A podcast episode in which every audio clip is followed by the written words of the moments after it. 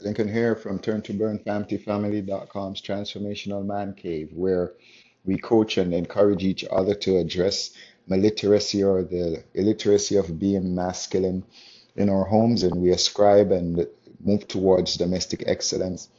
Just sharing a rally about receiving information on yourself and uh, your self evaluation that we encourage you to do earlier.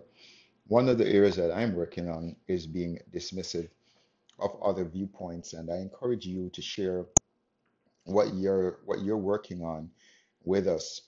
And for me, my wife does make me aware that I come across very judgmental and top down to people who I have a different view with, and uh, I was not very aware of this but I do know that I tend to be a jerk sometimes, and I'm working on that to be very aware of my of my jerkness. And I encourage you to share where you're working on what you're working on as well. The other thing that I'm working on is transitioning from one issue to the next. I do tend to jumble issues up. I'm talking about 10 issues at a time because my mind works and connects things.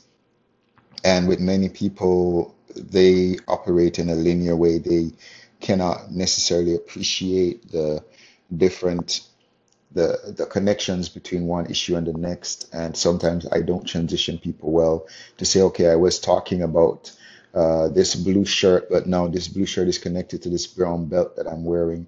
And people will just be stuck on the blue shirt without seeing that there is a belt holding it up. And uh, how do you communicate? How are the different styles that you what are the different styles you interact with in your home? Are you a joiner are you a binary person that just sees each issue separately and is not really able to appreciate the, the, the, the connection of issues? What do you do in your home? Call in and let us know. I hope you're enjoying your weekend.